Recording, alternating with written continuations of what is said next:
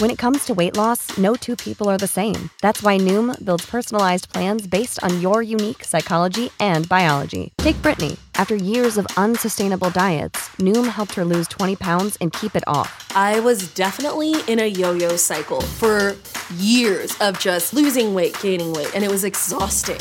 And Stephanie. She's a former D1 athlete who knew she couldn't outtrain her diet, and she lost 38 pounds. My relationship to food before Noom was never consistent. And Evan, he can't stand salads, but he still lost 50 pounds with Noom. I never really was a salad guy. That's just not who I am. Even through the pickiness, Noom taught me that building better habits builds a healthier lifestyle. I'm not doing this to get to a number, I'm doing this to feel better. Get your personalized plan today at Noom.com. Real Noom users compensated to provide their story. In four weeks, the typical Noom user can expect to lose one to two pounds per week. Individual results may vary. Have you ever wanted to chat with a CIA analyst about how to spot propaganda campaigns, or maybe learn what it is like to be a real life private investigator? I want you to check out Jordan Harbinger's podcast. He has an undeniable talent for getting his guests to share never been heard before stories and thought provoking insights. Check out Jordan's conversations with Thomas Erikson about how to protect yourself from psychopaths, or his chat with Renee DiResta on dismantling the disinformation machine. Without fail, he pulls out tactical bits of wisdom in each episode, all with the noble cause to make you a more informed, critical thinker to better operate in today's world. There is so much here. There's just so much here. You can't go wrong with adding the Jordan Harbinger show to your rotation. It is incredibly interesting. There is never a dull show. Search for the Jordan Harbinger show. That's H A R B as in boy, I N as in Nancy, G E R on Apple Podcasts, Spotify, or wherever you listen to podcasts. I don't know if Team Murdaugh really wants us looking closer at the murder investigation. But since they now are demanding a new trial, we've FOIA'd around and found out. After examining exclusive documents and videos from the early days of Sled's case, we are wondering if there's more to what happened after Maggie and Paul were killed. My name is Mandy Matney. This is True Sunlight, a podcast exposing crime and corruption previously known as the Murdaugh Murders Podcast. True Sunlight is a Luna Shark production, written with journalist Liz Farrell.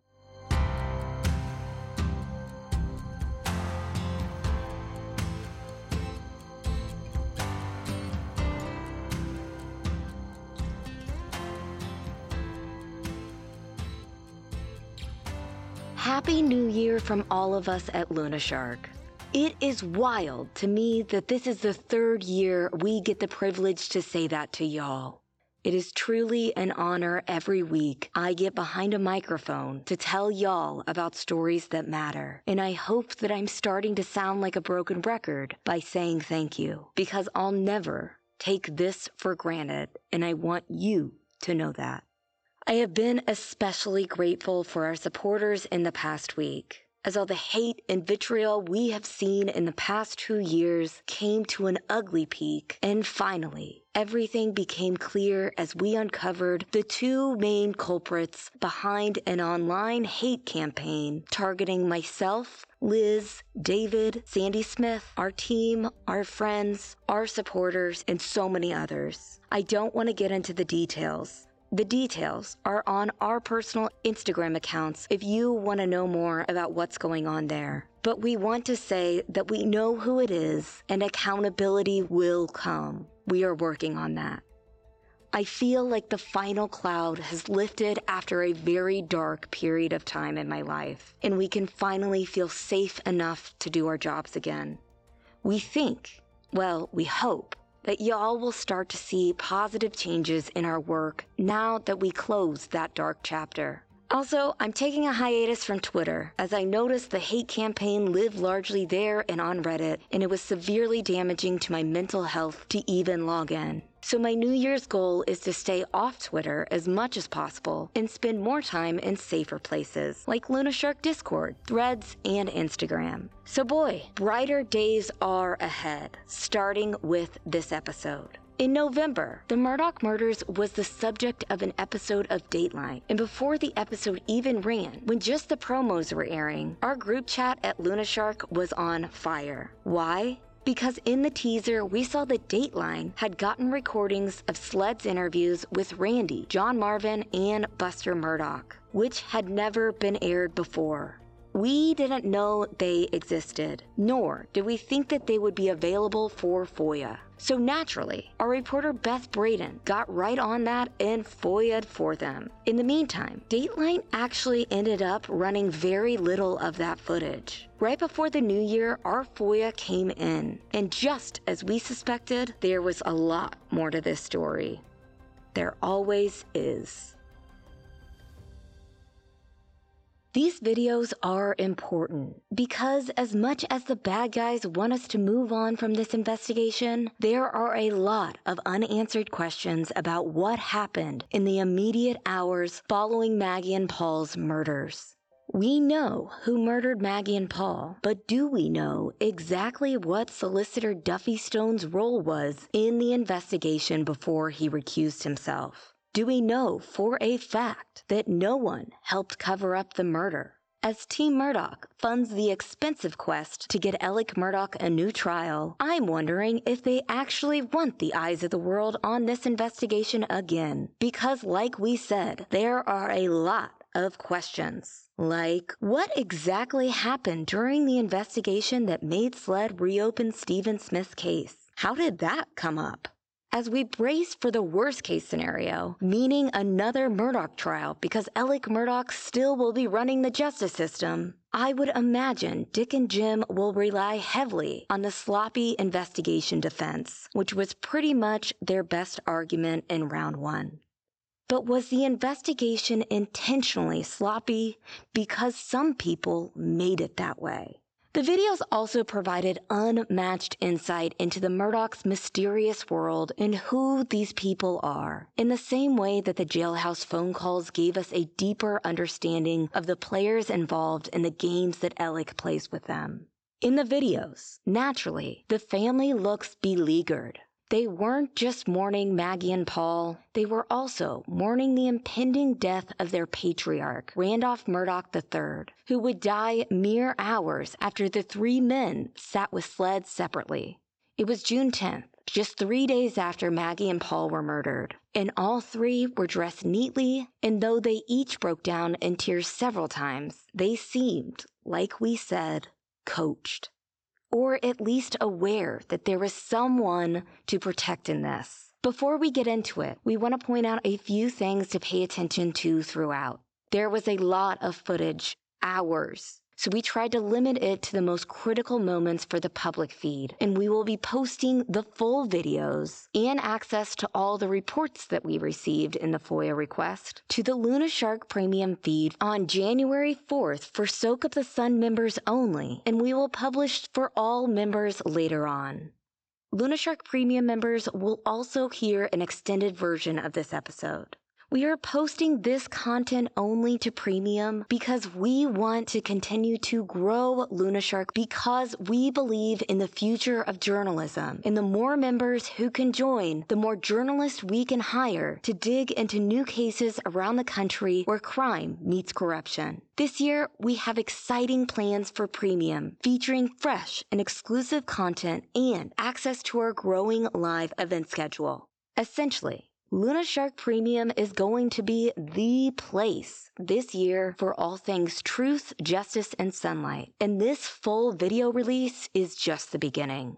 In January, we are offering your first month of Soak Up the Sun membership for 50% off. And our subscribers will get an email this Friday for 50% off their first three months of Soak Up the Sun membership. So be sure to join our email list to get that special offer for first time members. And again, support our mission by clicking the links in the description to join Luna Shark Premium today.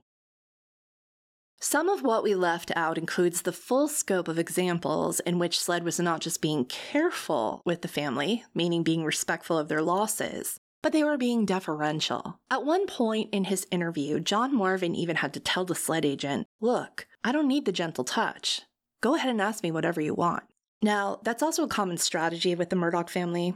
Give the appearance of being an open book, of being cooperative, of being understanding that these people have a job to do. While in the meantime, there are strings being pulled in the background and considerations being paid every step of the way.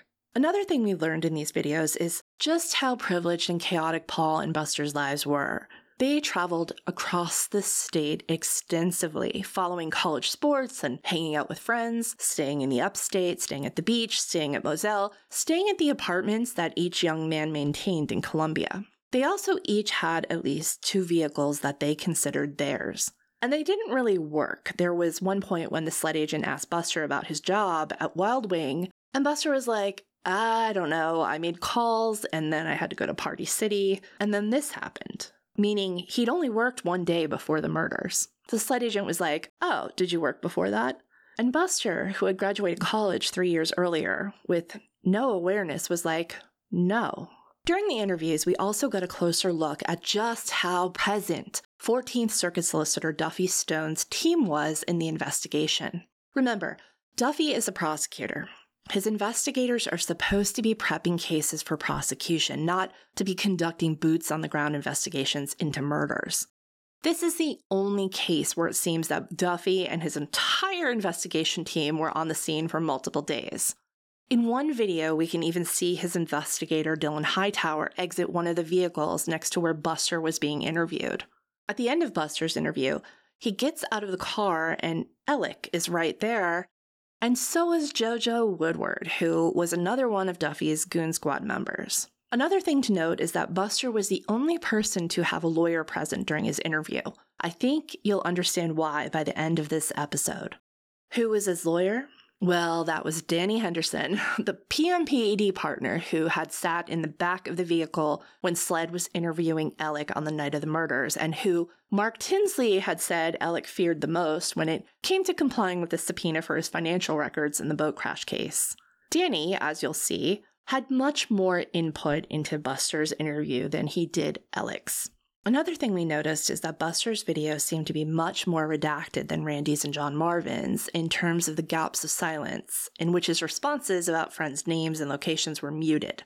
This could be because different people did the redactions, but we couldn't help but wonder if it was more in line with what seems like a consistent response to Buster, which has been to treat him, a grown man, like he's a child, where they might have just gone to greater lengths to protect the information. And lastly, Beyond the deference paid to the family, the repeated apologies for asking basic investigatory questions, the repeated times sled agents assured the family that they were checking out other leads, there were multiple examples where John Marvin and Randy seemed to be setting the scene for future accusations of a sloppy investigation by SLED and the Colleton County Sheriff's Office.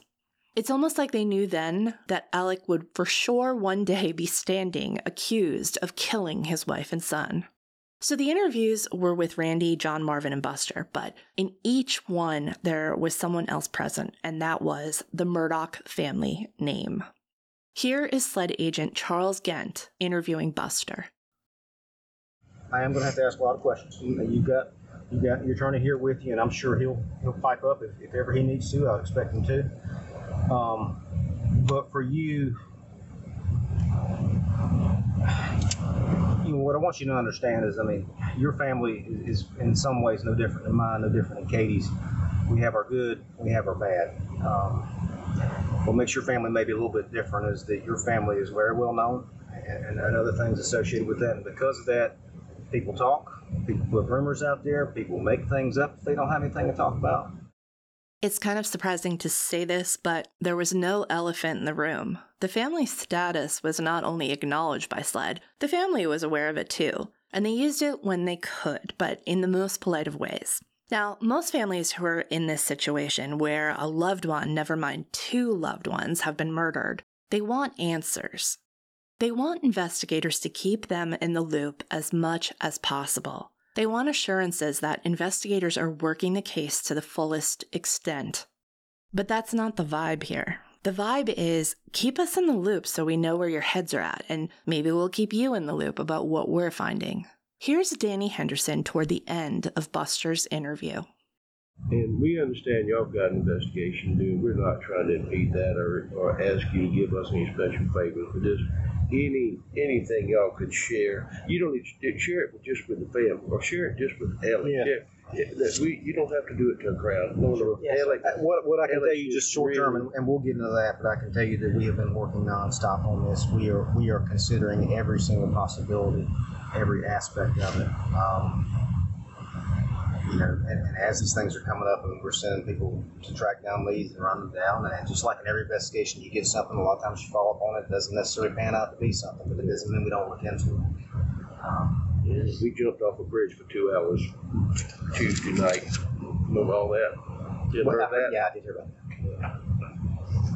And I have seen some stuff, and I've seen stuff that was attributed to law enforcement that is absolutely false. Well, yeah, I- that is absolutely speculation. That is I- I absolutely wrong. And we're, Um, we're grateful for y'all uh, being upfront with Alec about that. But Yeah. Jumped off a bridge. That is quite the expression. Okay, what happened the night before these interviews? Well, a local news agency citing unnamed law enforcement sources said that Alec Murdaugh was considered a person of interest in the murders. Additionally, they posted a story saying there were two different weapons used in the murders. I should note, though, they had also published an unnamed source as saying that Alec had an ironclad alibi. Memories. I, I can't prevent it if either somebody makes a comment to somebody who doesn't have the same. the the other the other comment that's been that's been extremely troubling, and I, I I'll just tell you that we've talked about it and been concerned about it, is there was a statement from either SLED or from the sheriff's office. I apologize, I'm not being coy. I don't remember which. That there was no reason for the public to be concerned. Team Murdaugh really did not like that the Colleton County Sheriff's Office had told the Post and Courier that there was no danger to the public. The SLED agent told Danny that it was a poor choice of words, but again, from the moment Alec engaged law enforcement the night of the murders, he was telling them that Paul and Maggie were targeted for something related to the boat crash victims. Targeted. That means there's no danger to the public. So, I'm really sick of law enforcement not making that point, by the way. That info came from Alec, and it was their responsibility to pass it on to the public so that they wouldn't worry about their own safety.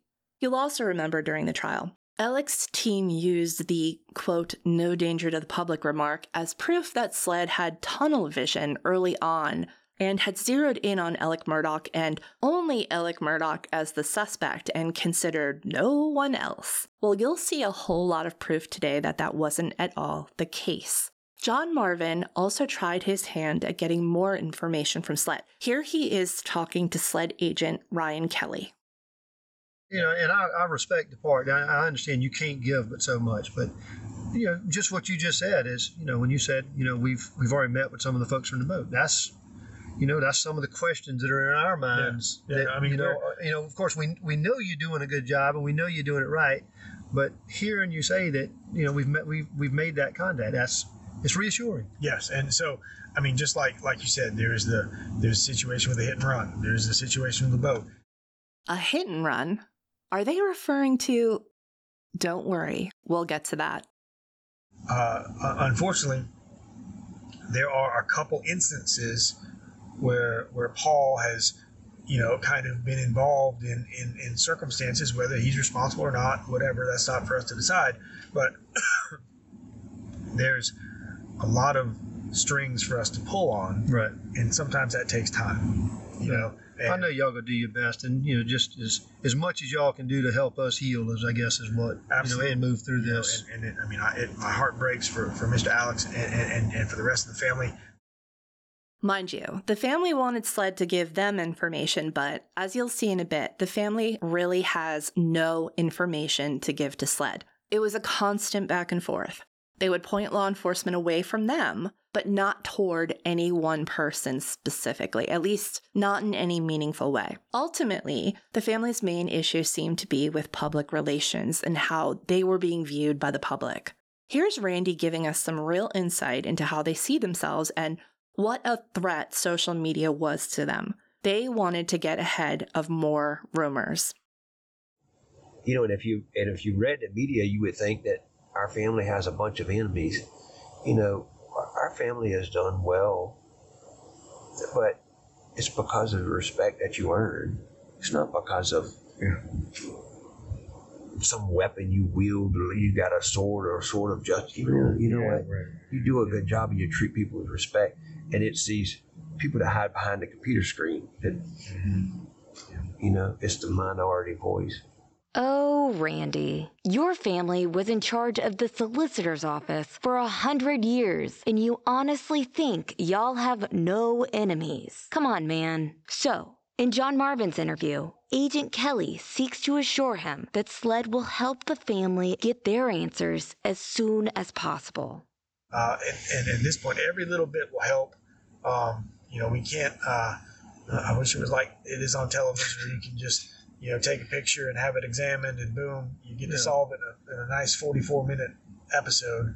Um, but if if someone out is this person's hiding in plain sight, you know, they're driving around, they're walking around right now. Uh, and and probably paying close attention to this, and, and, and anything we can do to help identify that person would be helpful. Okay. So, And there they were, paying close attention indeed. Right outside the vehicle Buster was sitting in was none other than Alec Murdaugh, waiting to do a little meet and greet with Buster's sled agent. Here he is, greeting sled agent Katie McAllister. She's the agent who allowed John Marvin and at least one PMPED partner to accompany her on her search of the house at Moselle. Like that was totally normal. Nice to see you. Yes, sir. I hate that it's under these circumstances. No, that's you walk back. Yes, sir, that's me. The red hair gives me That's away. right, that's right. That's something y'all look for in this family. That's and we kind of match. And Dick Harpootlian wanted us to believe that these deferential, tiptoeing agents were out to get Alec, when it was more like they were meeting a celebrity for the first time.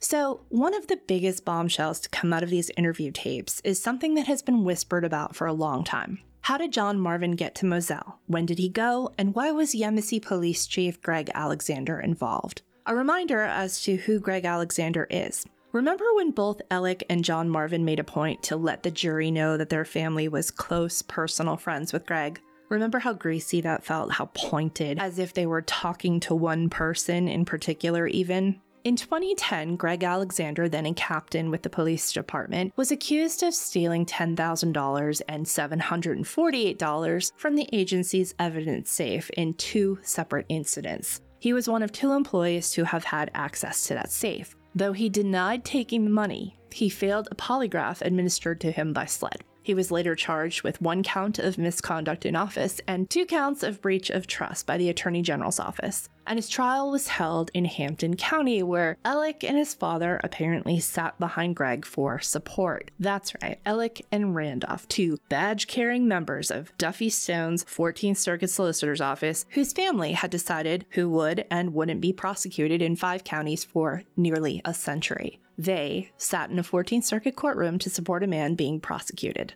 The Hampton County jury found Greg not guilty of two of the charges, and the AG's office dismissed the third charge. Greg was then reinstated by the police agency. He then became chief. Shortly after the murders, he received a $5,000 payment from Alec that Greg said was a loan to his father. He was just the pass through guy. Greg insists there was nothing improper going on there. Then he ran for sheriff of Hampton County but lost. Among his donors were several members of PMPED. Speaking of PMPED, you might also remember Greg Alexander's name from Nathan Tuten's testimony during the trial when he told the court that as a runner for PMPED from 2019 to 2022, he would frequently cash checks for Alec and bring the cash back to Alec's office, where sometimes he'd encounter Corey Fleming, Alec's best co conspirator, and Greg Alexander. When Jim Griffin cross examined Nathan, he, in the words of the Daily Beast, which covered this very aspect of the trial, quote, waited no time to shut down any notion that the money was going to Greg. Greg wasn't on trial, so I'm not sure why Jim cared so much about that. It's worth noting that the $5,000 loan isn't the only loan that Greg has taken out in the last few years. According to record searches, Greg Alexander also appears to have taken out two Kubota loans after the murders. Kubota is a brand of farm equipment, like the kind John Marvin carries at his equipment rental shop, for instance. Okay, back to the videos. During his interview with Sled, John Marvin described the very strange game of musical cars he played the night of the murders. We'll have him explain it first before we break it down. so Monday morning, it, it gets a little bit. So my brother Randy calls me. My dad has a doctor's appointment in Savannah, and uh, long story, he's been battling all kinds of issues, cancers, and and just got out of the hospital on Sunday. Um, but he has an appointment, a follow up appointment Monday, and it turns out it's earlier than we anticipated, and, and I was scheduled to drive him that afternoon. Randy calls me and says, "Meet me in Ridgeland. I'm gonna have Daddy. We'll go swap cars, and you take him on to Savannah."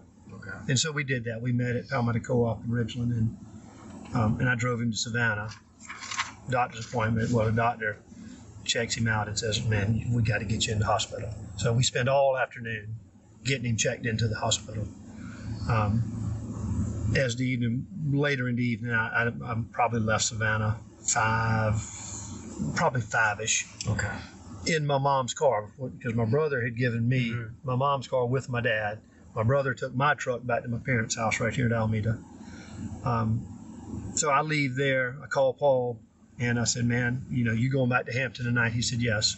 I said, "If you can wait, take my mom's car to Almeda, drop it off, get my truck, bring my truck in in the morning, and um, and then you know I'll drive your truck to work, and we'll you know be back in our own vehicles."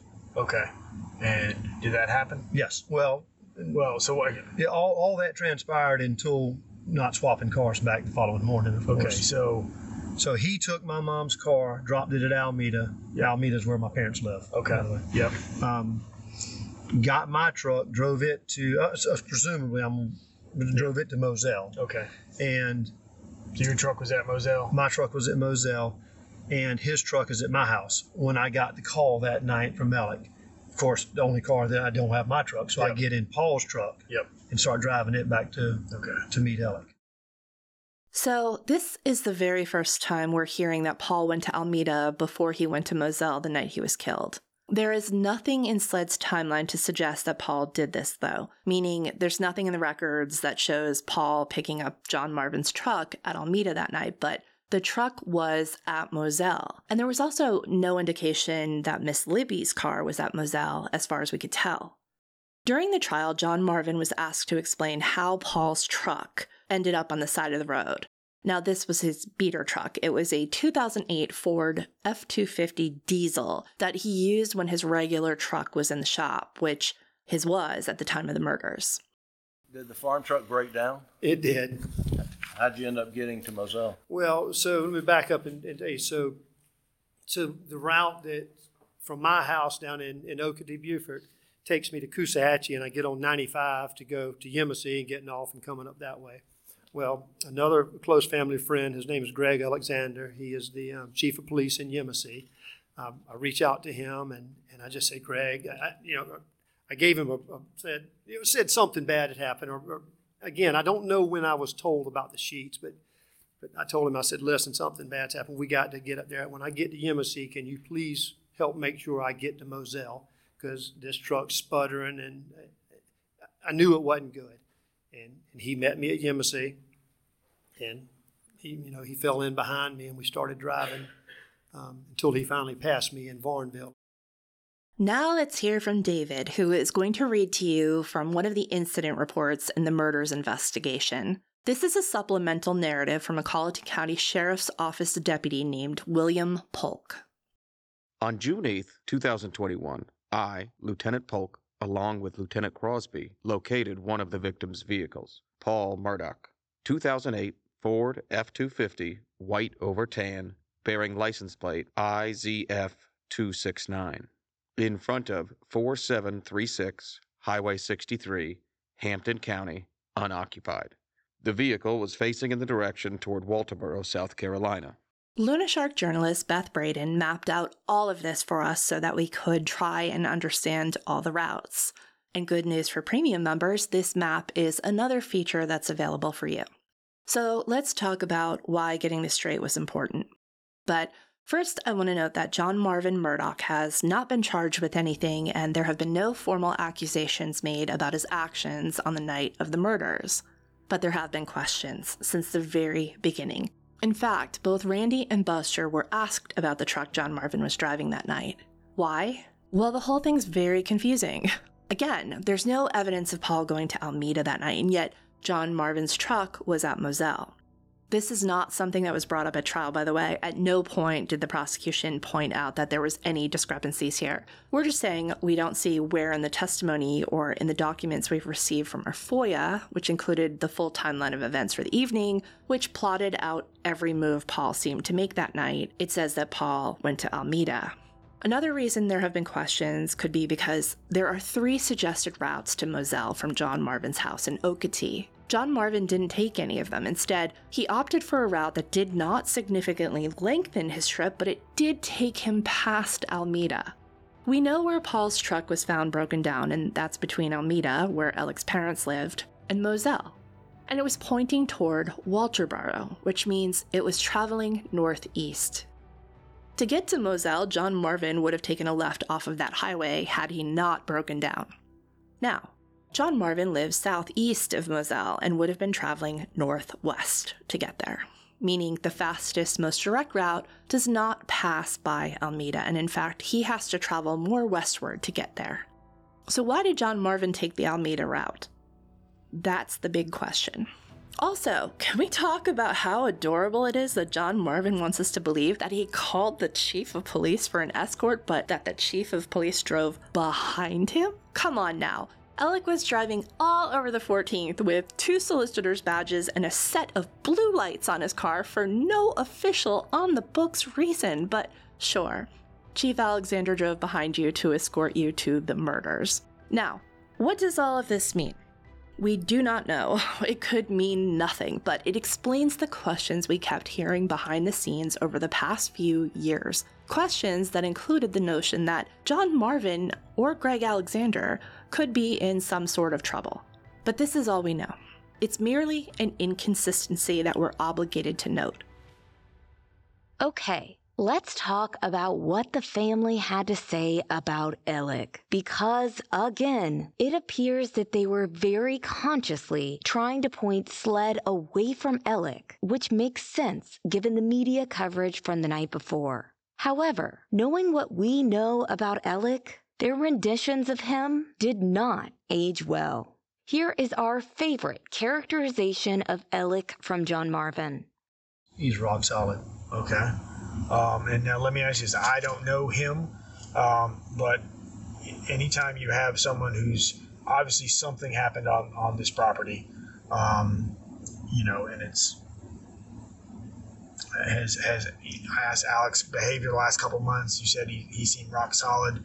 Um, and he has he ever voiced any concerns about about being in fear for his safety or anything like that? Nothing that it, that I would remember. It, it okay. must not have been significant. If he did, no, he would have said something. He, they, okay. he's you know he's just not that type. He's you know he's a strong, strong. Okay. He's a strong one. Well, um, and and um, let me any any issues with alcohol, uh, you know, medication, anything like that? That, that not that I'm aware of. Okay. Um, are you aware? I mean, we all drink, but well, sure, but you're all adults. I mean, it's like it's it's one thing to uh, um, but to any any drinking to excess. Okay, okay. Um, is he a liquor drinker? Is it like a uh, is it a, a, is it a beer? Is it? I mean, you know, he drank like if he were on a boat, he probably would drink beer. Mm-hmm. If he were, you know, in the evening, he, he would have a drink possibly. Okay. Um, would you ever would you ever think that he would drink in excess? No, I mean, okay, no more than I would. Uh, Sure. And again, I know it's tough, the you know, but we just want to get a better understanding. No, that's no, no. He does not have a drinking problem okay. at all. I okay. mean, that's without a doubt. All right. Uh, and no known medications or anything like that that he's been taking, or no. Okay. Okay. Um, ah, yes. He was a rock solid man without a substance abuse problem at all. And we'll be right back. Have you ever felt like you would make a really good detective? Turns out I enjoy finding clues about scandalous family secrets, uncovering mysteries, and cracking the case, including in my off time. If you are like me, let me tell you about my experiences with June's Journey for iOS and Android. June's Journey is a hidden object mystery game with a captivating story that takes you behind the glamour of the 1920s with a diverse cast of characters. It really challenges your observational skills. I have been immersed in this thrilling murder mystery story that sets the main protagonist, June Parker, on a quest to solve the murder of her sister and uncover her family's many secrets. Each will help us solve the mystery and get justice for June's sister Claire. With hundreds of mind teasing puzzles, the next clue is always within reach. Download June's Journey for free today on iOS and Android and see if you can crack the case. Did you know nearly 75% of people have subscriptions that they have forgotten about? Rocket Money is a personal finance app that finds and cancels your unwanted subscriptions, monitors your spending, and helps lower your bills so that you can grow your savings. Before we started using Rocket Money, we thought we only had a few different subscriptions. I could not believe when they showed me we were paying for so many subscriptions each month. Some subscriptions, like Rocket Money and Luna Shark Premium, are here to stay, but the rest are a thing of the past. Rocket Money has over 5 million users and has saved a total of $500 million in canceled subscriptions, saving members up to $740 a year when using all of the app's features. Stop wasting your money on things you don't use. Cancel your unwanted subscriptions by going to rocketmoney.com slash Mandy. That's rocketmoney.com slash Mandy. rocketmoney.com slash Mandy. Another big question Randy, John Marvin, and Buster were asked How was Maggie and Alec's relationship? Um, were there any issues, marital issues between Alec and Maggie? Not that I'm aware of. Okay. Any any issues that had developed between Paul and, and Alec? Not that I'm aware of. And any issues that may have developed between Paul and Maggie? Mm, Again, not that I'm aware of. Okay. Okay. Um, and I know that we've, we've talked about this before. Any issues between any of the three, Alec, Maggie, and Paul? Any issues that may have developed with anybody that we haven't talked about? Anybody? I mean, I know that. Not that I'm aware of. Okay. Okay. Paul was pretty open with me about most things, and if Paul knew something, I probably would have known. Okay. When SLED agent Joe Abayalde asked Randy about Maggie and Alec's relationship, he seemed to bristle. Trading lightly, I don't want to ask too many questions or get too far in the weeds with with things, but um,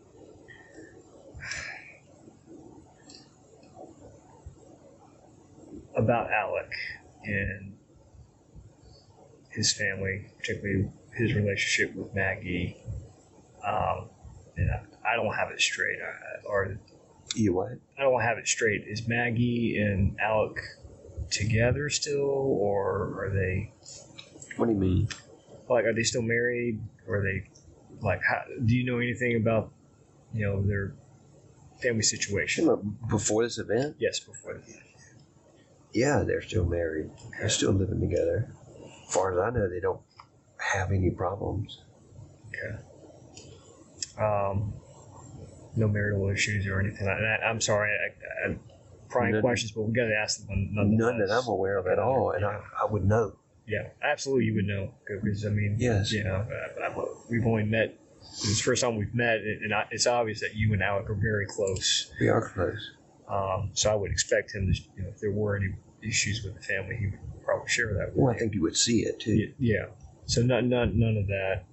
Um, obviously, Paul had his own set of problems. I'm, I'm not. We're not here to, you know, bring up old events or, or talk about you know the troubles he was in or anything like that. But Al, you know, Paul had his own set of issues.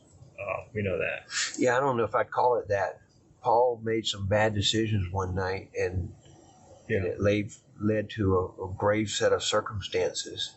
Um, He put his friends in a bad, bad situation. Yeah. And with events that I don't fully understand, that accident happened. I don't know exactly Yeah. how it happened, but I know it happened because of what he had done earlier. Yeah. You know what? But So those became issues. Because yeah. Um, a- a- and obvious. Paul's a wonderful kid. He'll get your Yeah. shirt off his back. So, two things here. One is the very careful way that Randy dances around Paul's guilt in the boat crash. You'll remember that while Alec was insisting that these murders had to do with the boat crash, he was more interested in clearing Paul's name in the crash rather than finding out who killed his family. Randy is sort of the unknown factor in this family. We've spoken to people who were close to Randolph, and their take on Randy was that he was always polite, but kind of standoffish, not interesting or impactful the way Alec was in social situations. The word awkward was used a lot. But one thing we know about Randy is that his wife is related to Miley Altman, one of the boat crash survivors. Also, we're told Maggie was not particularly fond of Randy's wife, that she viewed her as a townie of sorts. So when the boat crash happened, Randy and Christy reportedly stopped coming to social events with the family. So it's odd to hear Randy tiptoe around the thing that his wife's family knows to be true which is that Paul was driving the boat that night and that the Murdaugh family, Alex specifically, seems to have tried to pin it on Connor Cook, Miley's partner. That brings us to the second thing. Randy is saying he was close to Alec. It's kind of funny, actually, because here's David with the first few paragraphs of a story about Randy that ran in the New York Times just four days after Alec was found guilty. This story always struck us as a very obvious save the law firm story orchestrated by a public relations agency. Here it is. Hampton, South Carolina. On the surface, the lives of Alex Murdaugh and his older brother Randy appeared to follow the same track. They were born two years apart, both went to the University of South Carolina for college and law school, and the two worked as partners at the family firm that had grown out of the century old practice founded by their great grandfather. But even in college, it was clear they were different. Alex was briefly on the football team and a regular at college parties. Randy, a self described hometown boy, would go back home to Hampton every weekend to hunt and fish. In recent years, their offices were close enough that Randy could hear his brother's constant phone calls, but they rarely spent any time alone together. It's not like there was some problem with our relationship necessarily, Randy Murdaugh said. We just really weren't alike, so we didn't do stuff together. Brutal, right? Another thing that struck us as odd and frankly annoying in the videos is how the three men seem to be specifically trying to address various aspects of the investigation that could harm Alec. Remember, this was only three days after the murders. It's interesting to see what their thinking was. For example, Buster tried to downplay Paul's reputation of always having shotguns and rifles in his truck. Why? Perhaps because those weapons appeared now to be missing.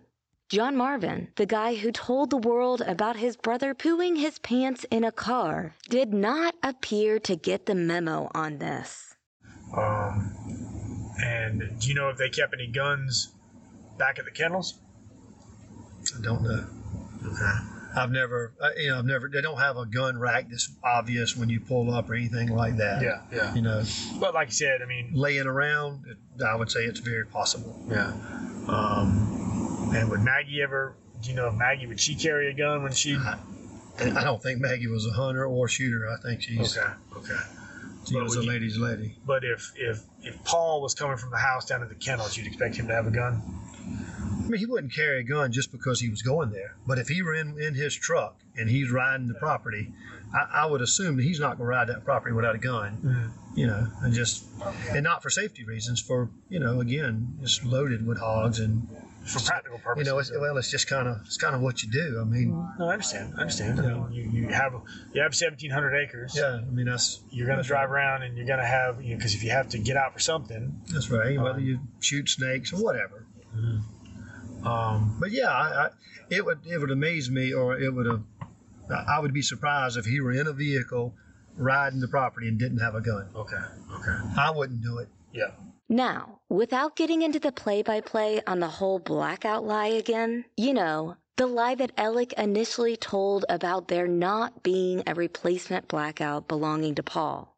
Here is Buster, who sure can itemize each weapon both boys used. Also, saying there was not a third blackout rifle and therefore no missing family weapon. He tells the SLED agent that he and Paul both got blackouts for Christmas years before and that Paul's went missing within a year of that. The SLED agent tries to get to the bottom of it.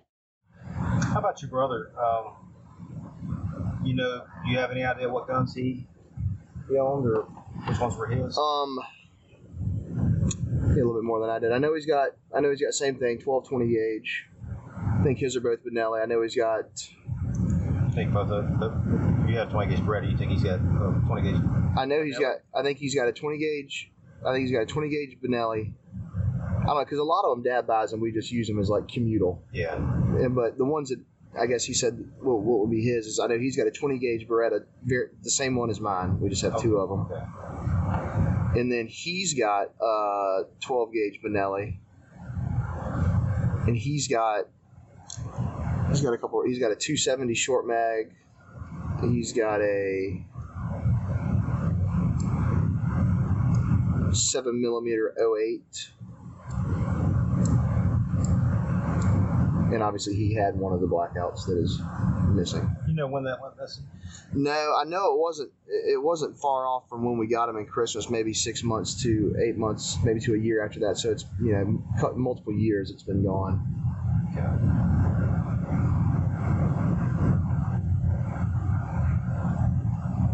You said one year Christmas. Did you say what year? It would have been the Christmas of.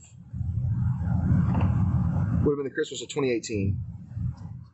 Okay, so one big question everyone has is what exactly happened to Randolph that week? It went from Alec getting texts from his brother the day of the murders saying that his dad's illness probably wasn't cancer, but rather pneumonia. The family seemed hopeful by that. But then, just two days later, Randolph was not only released from the hospital, he had died at home. Here is Randy telling a SLED agent about what happened when Randolph heard about the murders.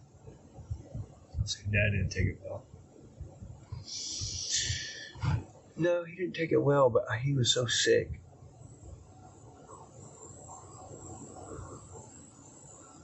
He was so sick that he, um,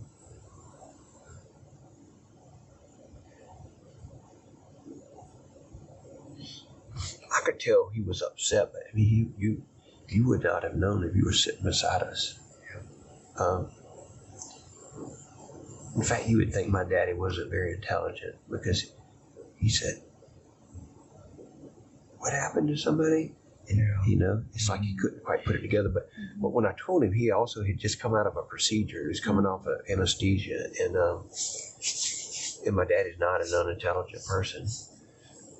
It's like he was, it's like he couldn't believe it. Just like the rest of us, but also like he couldn't, he wasn't comprehending it.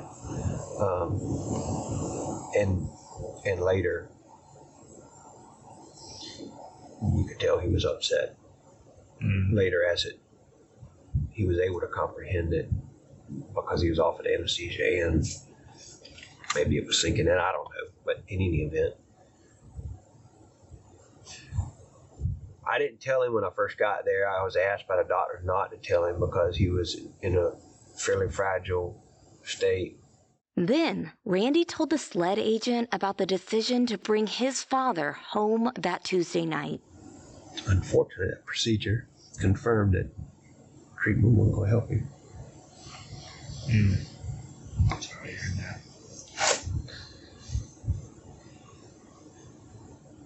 So he and I discussed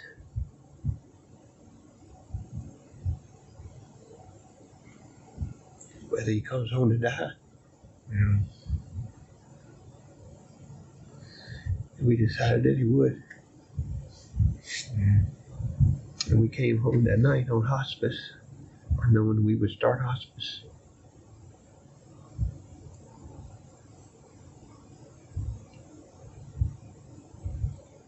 Well, he needs to be home with, with his family, so. He does.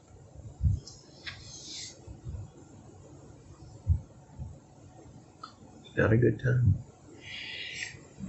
It's a lot, It's not that for the family to handle.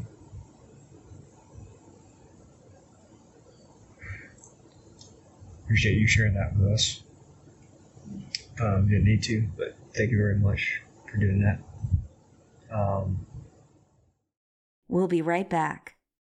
Whether it's David surprising me with a sparkly anniversary gift, or we're finding something special for our moms, or even if I'm picking out something for myself, sourcing it from BlueNile.com makes me feel super confident about jewelry purchases. Blue Nile offers thousands of independently graded diamonds and fine jewelry at prices significantly below traditional retail. Blue Nile offers peace of mind with every purchase, with some of the highest quality standards in the industry. From technical questions to budget suggestions, they are here to help you find a piece that you can feel great about, whether you are gifting it to yourself or someone else. If you have questions, Blue Nile's jewelry experts are on hand 24 7 via phone or chat. I love that I can ask about Blue Nile's sustainability practices and all the details concerning each spectacular stone. Experience the ease and convenience of shopping Blue Nile, the original online jeweler. Go to BlueNile.com today. That is BlueNile.com. Hey, True Sunlight listeners. I am here to tell you that there is no reason to panic the next time you are searching for the perfect gift. You can now use gift mode on Etsy. Gift mode on Etsy takes the stress out of gifting so you can find the perfect item for anyone on any occasion. There is a lot of pressure around gifting. I usually have a hard time thinking of gift ideas for David, and sometimes I get super stressed trying to find the perfect thing. But now, with gift mode on Etsy, I can search hundreds of gifting personas and find so many incredible items. David is the foodie in our family, and I found the perfect new knife set that had him smiling and dancing in the kitchen. The other cool thing Etsy is a marketplace, not a seller, retailer, or manufacturer of goods. Entrepreneurship is very important to us, and we are proud to support the independent sellers and shops on Etsy. Need to find the perfect gift? Don't panic. Try gift mode on Etsy now. Lastly, we want to talk about other suspects. Like we said, even though the family was demanding that SLED share information with them, they weren't all that great at giving information to SLED. Not even the basic information about what Maggie was like, or what Paul was like, or who they talked to, or where they went. More than that, it was very clear that they did not fear for their lives, generally speaking, after the murders. In fact, John Marvin stayed at Moselle the night of the murders and he told SLED it didn't even occur to him that it was unsafe until his wife said something to him. But there was one Murdaugh family member who understood the situation to be very dangerous. Before Randy got to Moselle that night, his youngest daughter, a teenager, called 911, tearfully telling them that two people had been shot and that law enforcement needed to get to Moselle. She was scared for her father. She wanted to make sure that the police would get there first. As he did many times during his interview, here is Randy giving the same old vague line about unspecified threats. Um, so I don't know. I don't know of enemies, but I do know that um, Paul would get threats all the time. Yeah. Lots of them. Um, is what I'm told secondhand. And I remember, you know, however long ago, um, eight months, a year, year and a half, whatever. I don't even know how long it's been since the boating accident. You know, asking Paul about it. and He said, yeah. But it was pretty early on after, six, within the six months of the boating accident. Mm-hmm. I've heard Alex say that he continues to get them. Mm. But, but what, what, what does that mean when, you know, what does that mean when somebody says, oh, you know, whatever they say, I don't even know what, I don't, I don't know the context of any of them, but yeah. threats, you know? Yeah. I don't know. I learned after the fact. One thing we kept hearing throughout these videos from Randy and John Marvin is that they were sharing information that they had just learned from Alec, meaning this wasn't historical stuff. These weren't threats that had been plaguing the family. They were just threats, lowercase t. There was nothing, nothing. And John Marvin even comes close to saying as much. No threats, nothing like that that have come in, and nothing. You know, eh, No, and and again, I I'm, I'm, i want to be delicate in how I answer because none of it is is anything that stands out in my mind. We we always will on, off the street we'll have somebody saying, well, somebody posted such and such on social media, and you know we, we over the over the time we've just kind of we shrug it off. So nothing stands out as significant to me. Okay. Um, we have not sat down and said, listen, we feel like there's a credible threat. We need to, you know, we need to report it or. Then there was C.B. Rowe, the groundskeeper, the man who killed the sunflowers, which they talked about a lot. All three Murdaugh men gave SLED similar stories about how there was an issue with him, but they didn't think it was anything. John Marvin knew there was a story he was supposed to share about an employee. He couldn't remember the name. Pay particular attention to the last thing that he says. Okay. Um, are you aware of any of any of his employees that you have suspicions of? Well, I don't want to use. I wouldn't say suspicion, but the only the, the name, and this is all coming up since Monday night. Sure. Is the guy that's working for him out there now, and I've, I've never met him. Okay. Um, in fact, I don't know his name. I've heard it, and if you said it, I, I would probably recognize it. But okay, you know, what, what that would, would be the only person. And what would, your, what would your concerns be about that person? Just, I mean, what has that person done anything recently that would? Well, yes and no. So, I guess it's easier just to kind of tell you what I know about him. And all this is coming since. This is not prior to. Okay. You know, this is we opened up these conversations after the accident or after the incident. Um, you heard that, right? He said accident, then corrected it to incident.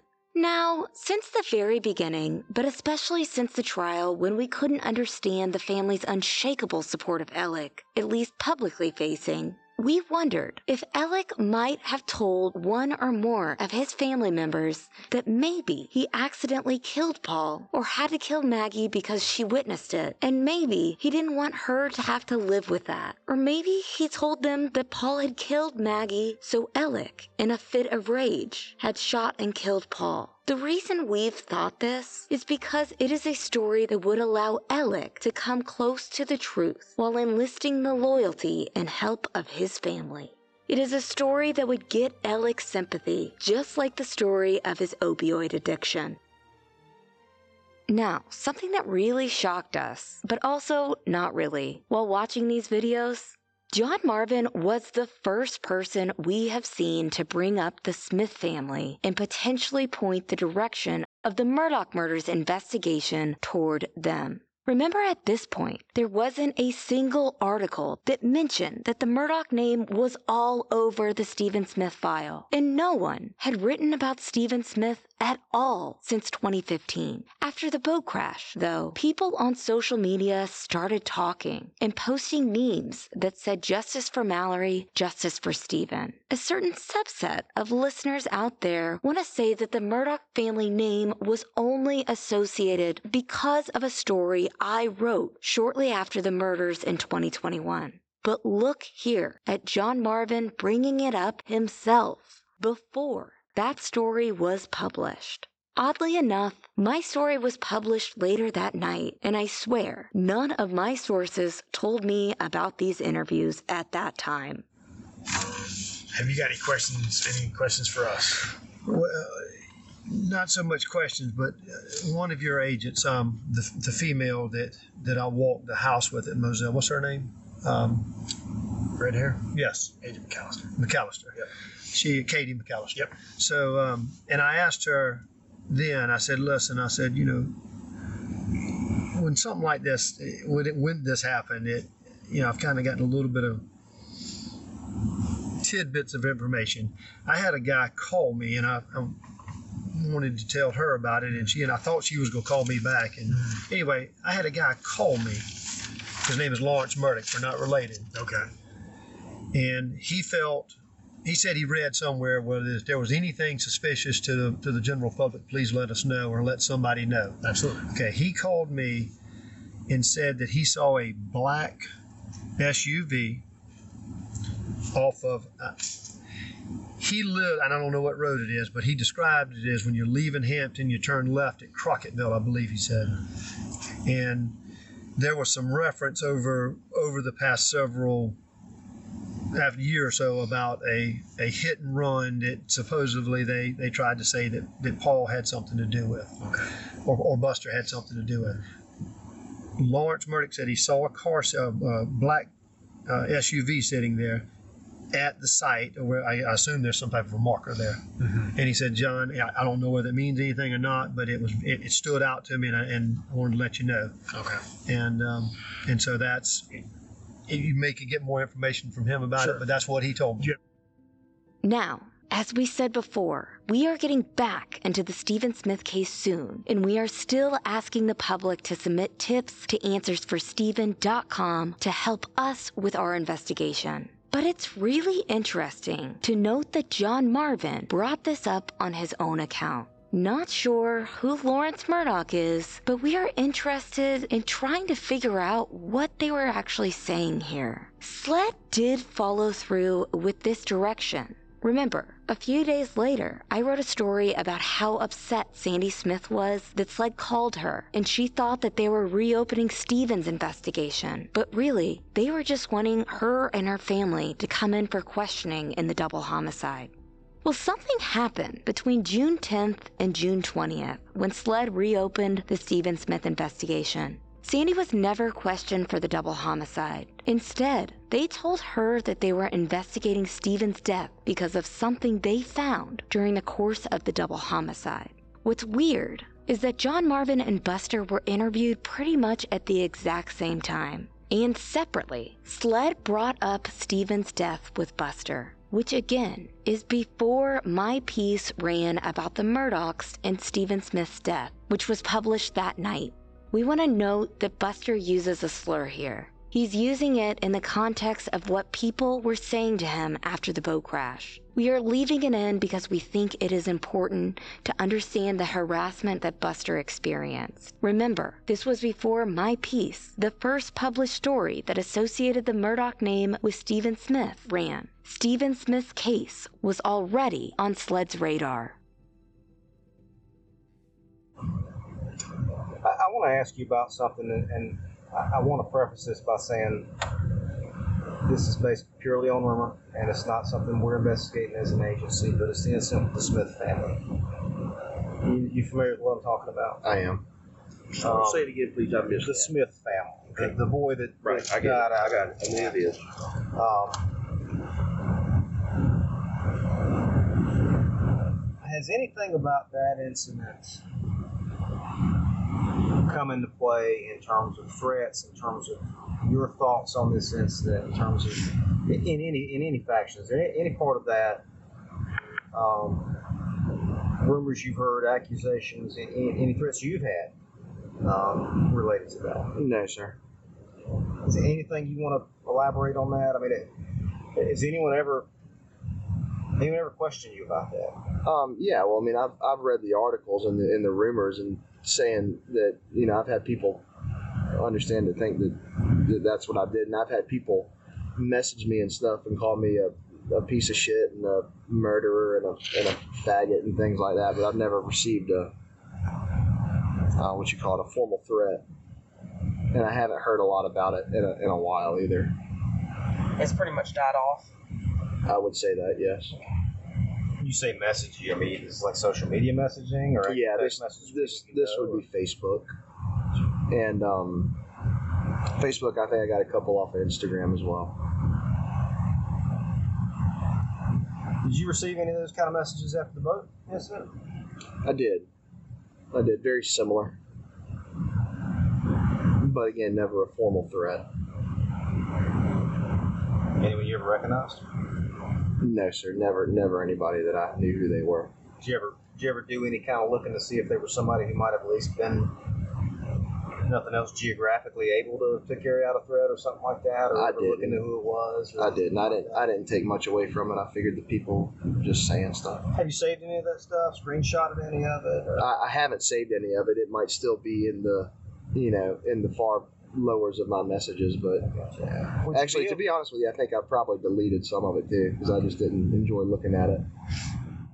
This is very understandable. At the end of the interview, though, SLED asked to download Buster's phone, noting that they might be able to retrieve some of these screenshots showing the abuse he received. Danny Henderson agreed to this only if Jim Griffin, a criminal defense attorney, would be allowed to receive a copy of what was downloaded from Buster's phone.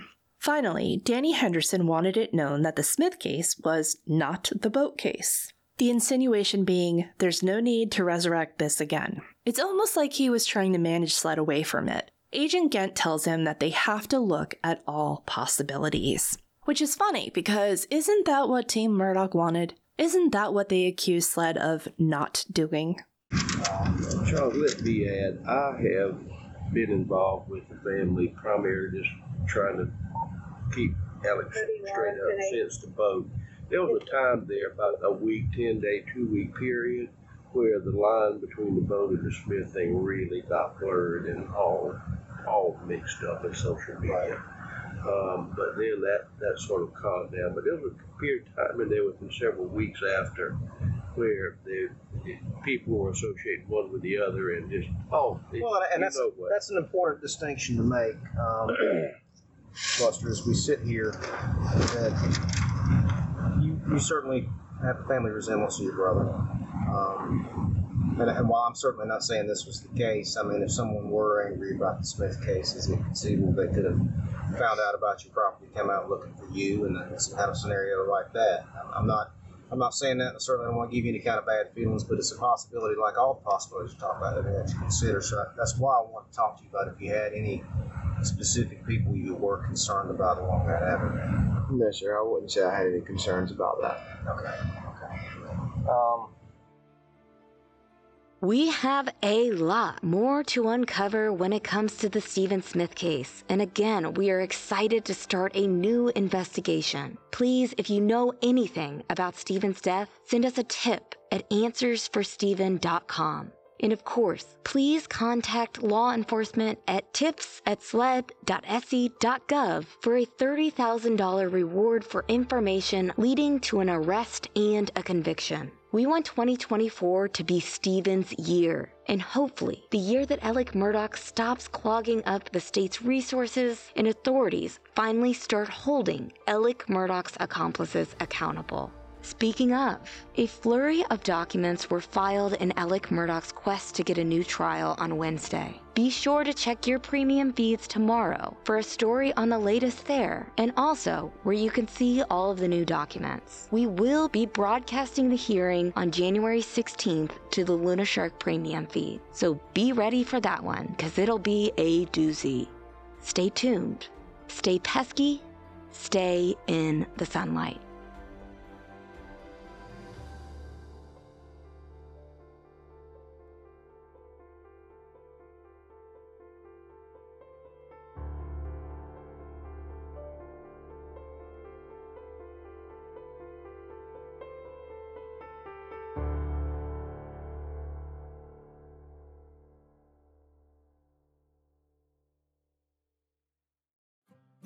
True Sunlight is a Luna Shark production created by me, Mandy Matney, and co-hosted by journalist Liz Farrell. Learn more about our mission and membership at lunasharkmedia.com.